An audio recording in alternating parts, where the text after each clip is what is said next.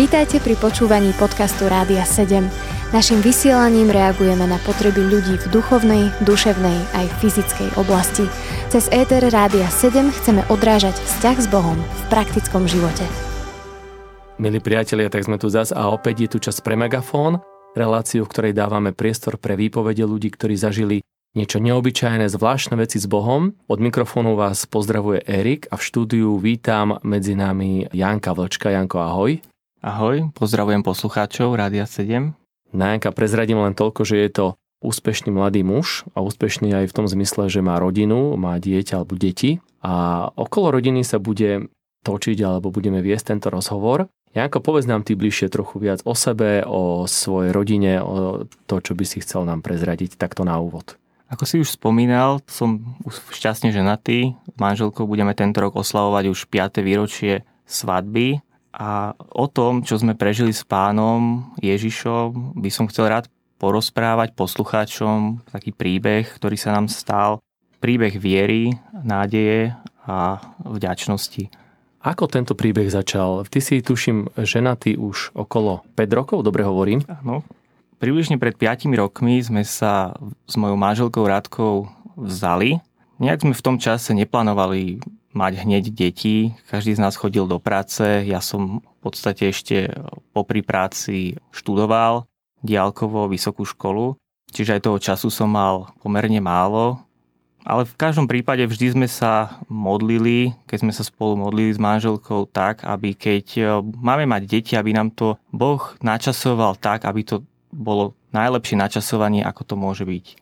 Približne pred 2 rokmi, manželia sme boli spolu už 3 roky, sa mi stalo, že som mal v noci taký zvláštny sen. V tom sne som videl seba, ako čakám vlastne na štátne záverečné skúšky, už som mal ísť takmer na rad. A v tom sne mi volala manželka a oznámila mi, že jej otiekla voda a že ideme rodiť. A na to som sa zobudil. Ráno som tento sen svoj povedal manželke a tá sa tak rozosmiala a mi povedala, že ty už tak veľmi chceš mať deti, že sa ti o tom už aj sníva. To tak býva veľakrát, áno. Približne týždeň na to sme sa dozvedeli teda, že čakáme bábätko. No a samozrejme ten termín plánovaný, to sa vždy vyráta dopredu, kedy je ten termín toho pôrodu, vychádzal presne vtedy, kedy bolo to skúškové obdobie na tie štátne skúšky. Ešte som nevedel presne. Aby toho nebolo málo, tak akurát vtedy, dobre. Áno.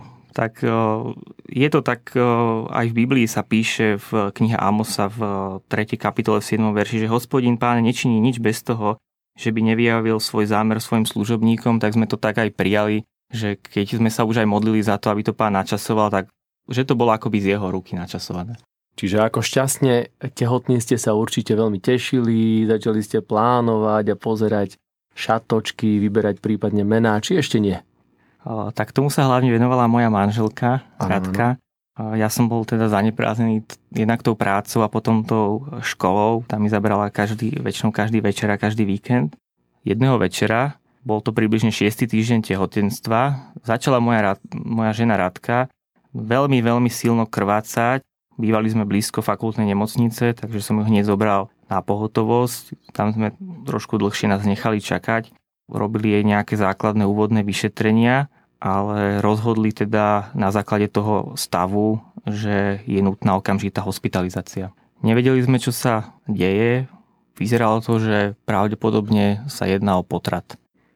Ono to po takom peknom, zdarnom začiatku, ako keby taký ťažký zlom alebo zvrat. Jak ste to vybrali? Že mali ste na začiatku také zasľúbenie priamo takým zvláštnym nadprirodzeným spôsobom od Boha, že teda budete mať bábätko a teraz zrazu tu hrozilo niečo také, ako si hovoril. Tak v prvom rade to bol pre nás oboch šok, pre mňa aj pre moju manželku, pretože sme nič také nečakali, neboli sme na to pripravení. No a tým, že ešte bola nutná hospitalizácia k tomu, tak nám to vôbec nedávalo taký názor, že by išlo o niečo banálne. Dobre, v tomto ťažkom momente ťa na chvíľku preruším, pustíme si jednu pieseň a po chvíľku budeme pokračovať. Zostaňte s nami. Počúvate podcast Rádia 7. Milí poslucháči, stále počúvate Megafón.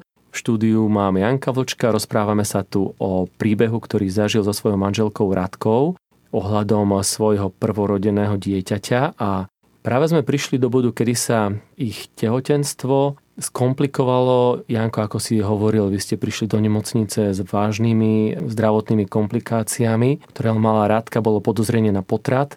Ako to celé ďalej pokračovalo? Tak ako som spomínal, bola nutná hospitalizácia, takže si ju nechali v nemocnici. Ja som samozrejme pokračoval v práci, chodil som do práce, vždy som ju každý večer chodil, každý po obede som ju chodil navštevovať. No a výsledky boli také, lebo vo fakultnej nemocnici to je vlastne tak, že každý deň vyšetruje iný lekár, že hneď na druhý deň som prišiel na návštevu, samozrejme hneď po práci. V práci som sa veľmi nevedel moc sústrediť, celé som myslel na moju manželku, na naše bábätko, aby hlavne manželka bola v poriadku a bábätko, aby bolo zdravé.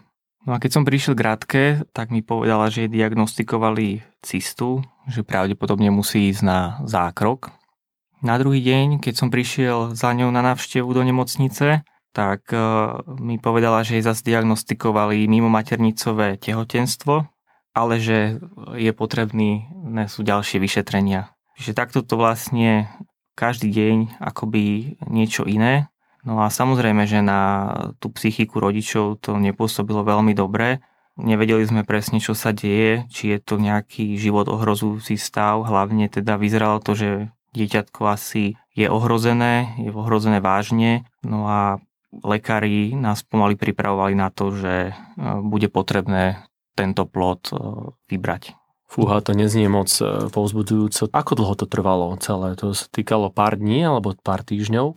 Tak celé to bolo pomerne nie veľmi veľa dní. Spolu bola v nemocnici 5 dní. S tým teda, že na ten 5. deň prišiel lekár na vizitu. Moja manželka Radka vlastne už sa začala cítiť lepšie, aj napriek tomu, že to s babetkom nevyzeralo dobre, ale ona ako človek ako svoj zdravotný stav vyhodnotila tak, že sa cíti lepšie, že aj to krvácanie ustupuje, tak samozrejme, že chcela vymeniť nemocničné prostredie za domáce, tak žiadala, aby ju prepustili domov.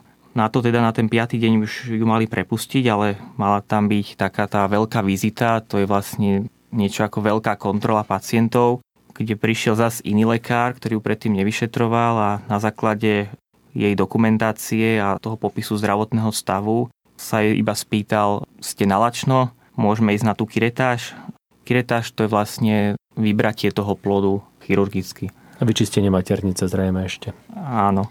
Na to samozrejme moja manželka bola pomerne v šoku, pretože nič také nečakala. Tak doktor, keď videl, že nevie presne, čo sa deje, tak sa jej spýtal, že so slovami vám nič nepovedali, čo bolo dosť také nepríjemné aj pre ňu. Nakoniec presvedčila tohto lekára, aby ešte jedno vyšetrenie vykonal, tak po 2 hodinách, teda keď prezrel všetkých pacientov, ju si nechal nakoniec, tak ju išiel vyšetriť. Samozrejme tie 2 hodiny preplakala, tie sestričky ju tam trošku upokojovali. No a výsledkom toho vyšetrenia bolo to, že lekár zhodnotil, teda, že bábätko tam nie je, že je tam iba nejaký prázdny obal a že je to tzv. Missed abort. A že je nutná teda interrupcia, čiže vybratie toho bábätka z maternice. Neviem, či môžem povedať, že viem si predstaviť, ako to na Radku pôsobilo, pretože ako chlap si to asi neviem úplne predstaviť, ale určite Radka musela v tých chvíľach a v tých dňoch prežívať najťažšie, možno z najťažších dní svojho života. Ako potom Radka, ako vy obaja ste zareagovali na takúto správu? Tak Radka hneď, keďže už bolo predbežne dohodnuté, že pôjde domov na tento 5. deň, tak podpísala tzv. Revers, že teda na vlastné riziko ju prepustili. Presvedčila toho lekára, že aby tomu ešte dal šancu, nemusí ten zákrok robiť hneď. Na čo teda ten lekár pristúpil, ale len pod podmienkou, že o 2 dní sa bude hlásiť na tej klinike na posledné finálne vyšetrenie a teda hneď aj vykonajú potrat. Čo si vážim na mojej manželke a čo ma veľmi milo prekvapilo, bolo, že takmer vždy, keď som ju prišiel navštíviť, tak sama ma povzbudzovala slovami, aby sme boli Bohu vďační aj za túto situáciu.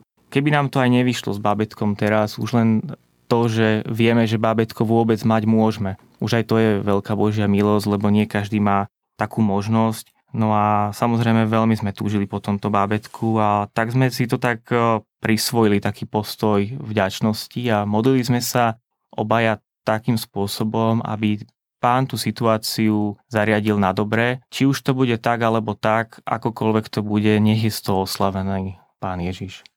Z toho mála, čo o týchto veciach viem, tak mám taký pocit, že vždy je v takýchto prípadoch také pnutie medzi tým, čo hovorí doktor, v dobrej snahe a v dobrom úmysle chrániť zdravie ženy, pretože taký retáž zrejme slúži na to, aby hlavne matka bola zachránená, jej zdravie a neohrozené jej život a jej zdravie, a pnutie medzi tým postojom a pohľadom viery, že áno, že máme presvedčenie, že Boh nám dal dieťa alebo sme tehotní a chceme to bábätko, chceme ho vidieť zdravé, ako sa dobre narodí, a aj keď je to teda riziko ďalej pokračovať v tom tehotenstve, tak nechceme to na silu prerušiť takým spôsobom, akým doktor niekedy odporúča.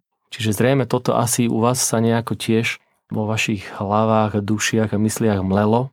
Ako to bolo potom? Radka išla potom zrejme domov? Áno, a v podstate ona tam mala v sebe taký, až by som povedal, taký odpor hlavne k tomu chirurgickému zákroku, k tej kieretáži.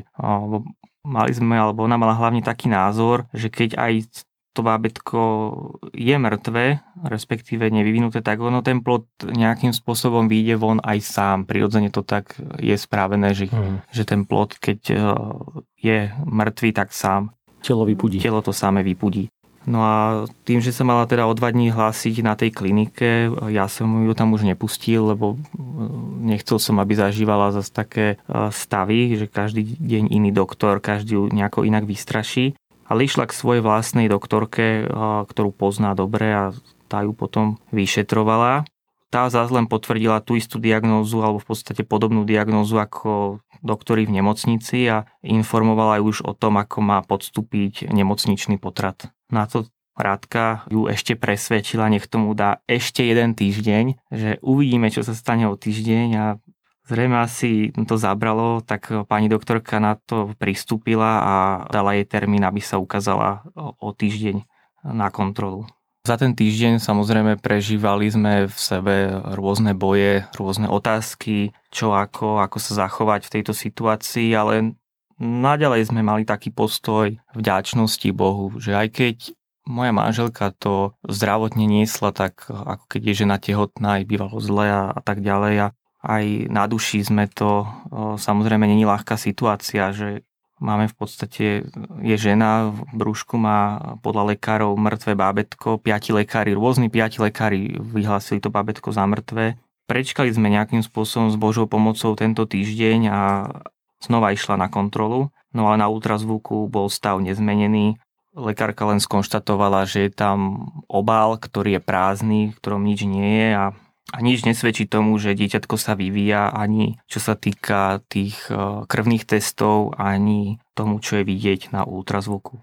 Moja manželka Radka napriek tomu ešte raz presvedčila pani doktorku, aby dala tomu ešte 1 týždeň, s tým, že tá súhlasila, ale povedala, že to už je finálne vyšetrenie a že keď sa nič nezmení, tak bude nutný potrat vykonať. Týždeň sa blížil už v podstate ku koncu, v útorok mal dohodnuté to posledné vyšetrenie. V nedeľu ja som išiel, ako zvyknem, chodiť na bohoslúžby. Moja manželka Radka zostala doma, pretože sa necítila dobre a zostala radšej doma. No a keď som na bohoslúžbách na začiatku spievali piesne na Božiu slávu, chvály, tak keď som tam tak stál a mal som spievať, tak som sa sám v sebe modlil k Bohu takými dosť úprimnými slovami a hovoril som, je čas uctievania, ja som v takej situácii, Bože, Ty vieš, v akej sme situácii, mám ťa teraz uctievať v tomto, čo prežívam. No a keď už som tam tak stál, tak som sa modlil, aby mi Boh ukázal, ako sa mám zachovať v tejto situácii. Keď to mám povedať tak úprimne, lebo sa píše, že som teda kňazom rodiny, tak chcel som vedieť, ako by som správne mal v tejto situácii reagovať ako kňaz, ako otec. No a tak som prežil silno vtedy na tých chválach, počas tých piesní, že mám sa modliť, aby dieťatko žilo. Janko, a ja ťa tu teraz zastavím, preruším, aj keď teda možno to není vhodná chvíľa, ale trošku si oddychni, lebo začíname tušiť, že niečo sa tu začína diať a meniť, ale zatiaľ si pustíme 1 pieseň a po chvíľke sme tu opäť a sme napätí, že čo sa bude diať potom. Počúvate podcast Rádia 7. V dnešnom Megafóne sa rozprávame s Jankom Vlčkom o jeho nezvyčajnom aj v niečom veľmi ťažkom príbehu ohľadom jeho dieťatka. A dostali sme sa v tomto príbehu k tomu, že po dlhom čase naťahovania, oddialovania doktormi odporúčaného umelého potratu Janko bol na bohoslužbách, na chválach, kde zneli piesne, a vtedy, Janko, skús to zopakovať, ako si to celé tam prežíval. Stal som tam v podstate ako sám v tom zhromaždení, v tom dáve, a tak som vnímal, že mám sa modliť, aby dieťatko žilo. Tak som jednoducho jej modlitbe v mene Pána Ježiša sa modlil, aby dieťatko žilo. No a v tejto situácii mal som také akoby videnie. Videl som takú jak ruku, keď by zostupovala z neba do toho brúška mamičkinho a tvaruje tam tie orgány, ruky, nohy, hlavu, tak ako to má byť. Prijal som to teda za svoje, že Pán to má vo svojich rukách, že on to dieťatko k životu vyvedie. Aj keď teda, ako sme spomínali, lekári tvrdili, že je to potrat, že dieťatko sa vôbec nevyvíja, že je tam len nejaký ten obal a v ňom nie je nič. Keď som prišiel domov z týchto bohoslúžieb, povedal som to svojej manželke, povedal som jej, že uvidíš, keď v útorok pôjdeš na kontrolu k pani doktorke, tak tá povie, že sa stal zázrak. Moja manželka bola taká v očakávaní, ale tým, že už viacerí lekári, boli to vlastne 5 doktori dokopy, ktorí jej diagnostikovali, že dieťatko je v brúšku mŕtve, že je nutný potrat umelý, tak brala to tak trošku s rezervou. Na to vyšetrenie predsa len teda išla, bolo to už finálne vyšetrenie, ktoré keby nedopadlo dobre, tak na potrat by ísť musela. A ono dopadlo ako? To vyšetrenie prebiehalo asi tak, že keď už bola tam na tom vyšetrovacom pulte, alebo ako sa to nazýva, zapli ten ultrazvuk, tak nezvískla pani doktorka, ale zvískla a doslova zvískla pani sestrička slovami "stal sa zázrak". Pretože v tom momente, keď zapli ten ultrazvuk, tak zrazu tam bolo vidieť kompletne celé bábätko, ktoré malo hlavu, ruky, nohy. Presne tak, ako to má byť, podľa tých lekárskych tabuliek. A vy ste zažili doslova stvoriteľský zázrak zrejme. Ja tomu tak verím, pretože týždeň alebo týždne predtým nebolo tam doslova nič a zrazu po týždni tam bolo hotové bábätko, ruky, nohy, všetko tak, ako má byť. Pán Ježiš sa postaral o to a veríme tomu, že to bol on, ktorý bábätko zachránil svojou mocou. No a od toho momentu teda sa vyvíjalo bábätko presne podľa tabuliek, tak ako má byť, plus minus nejakých pár dní, ale išlo to presne tak, ako to má byť. Je veľmi pravdepodobné a ja si teda dovolím tvrdiť, že to bolo zrejme tak, že vtedy, keď si sa modlil, tak a zrejme v tom okamihu Pán Boh so svojou obrovskou mocou sformoval to bábätko v tých niekoľkých sekundách, aby bolo tam také, ako v tom štádia vývoja má byť. Verím tomu, že to pán Ježiš mal to vo svojich rukách, že on to zariadil, lebo to ľudským nejakým rozumom ťažko pochopiteľné, že v jeden týždeň tam nie je nič a o týždeň tam zrazu je hotové celé komplet bábätko. Čo hovorili doktori na toto? Okrem toho, že teda sestrička zviskla, ale vo nejakej oficiálnej správe ste čo mali, alebo čo vám povedala tá doktor? No potom už máme len tie také správy o tých vyšetreniach klasických, jak bývajú, ale máme doma odloženú správu, prepušťaciu správu z nemocnice, kde teda je napísané, že ide o missed abort, o potrat.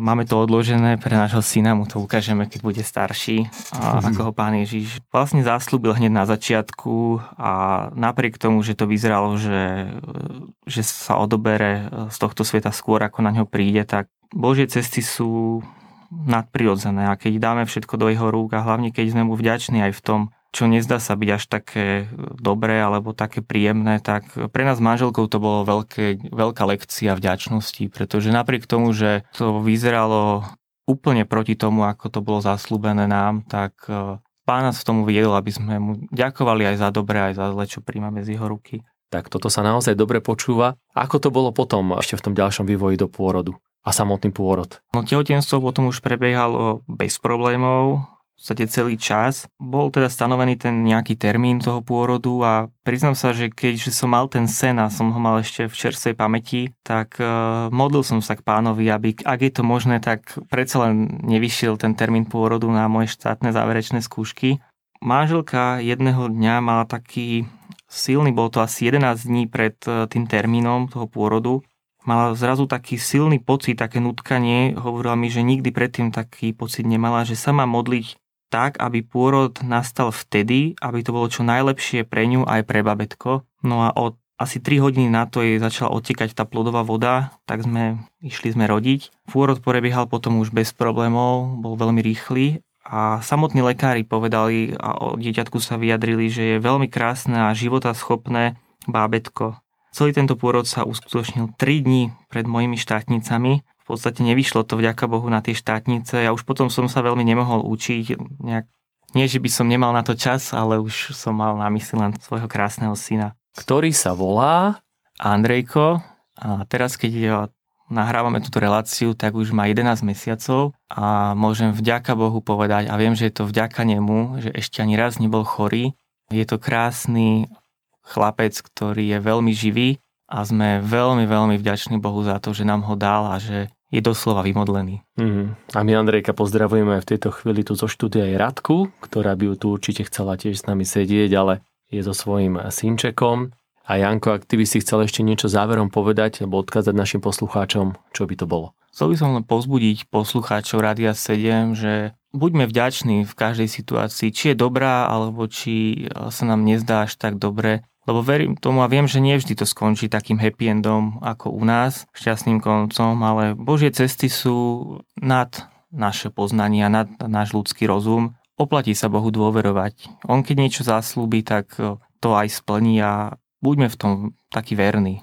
Janko, ak môžem prezradiť takú čerešničku už úplne na torte, že vlastne vy nie ste už teraz 3, ale ste už 4. Dá sa to tak povedať. Áno, moja manželka Radka je tehotná opäť, vďaka pánovi a čakáme už druhé bábätko. Takže toto je dvojnásobný happy end.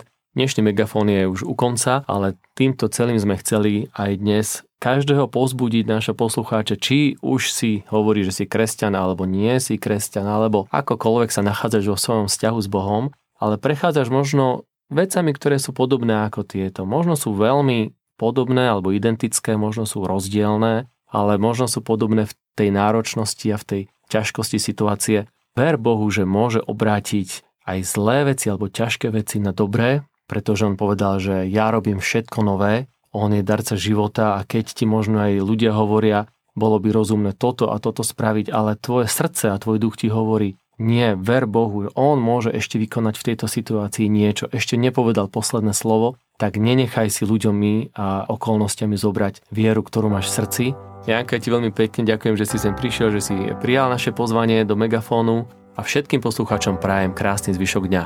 Ďakujem za pozvanie, pozdravujem všetkých poslucháčov Rádia 7. Na záver ešte môžem povedať takú perličku, keď moja manželka išla na to vyšetrenie k pani doktorke, kedy vlastne sa ukázalo, že už bábätko tam je, ale ona to ešte nevedela. Mala v aute pustené Rádio 7 a hrala jej tam pesnička When Jesus Says Yes, Nobody Can Say No, čo znamená po slovensky, keď Ježiš povie áno, nikto iný nemôže povedať nie.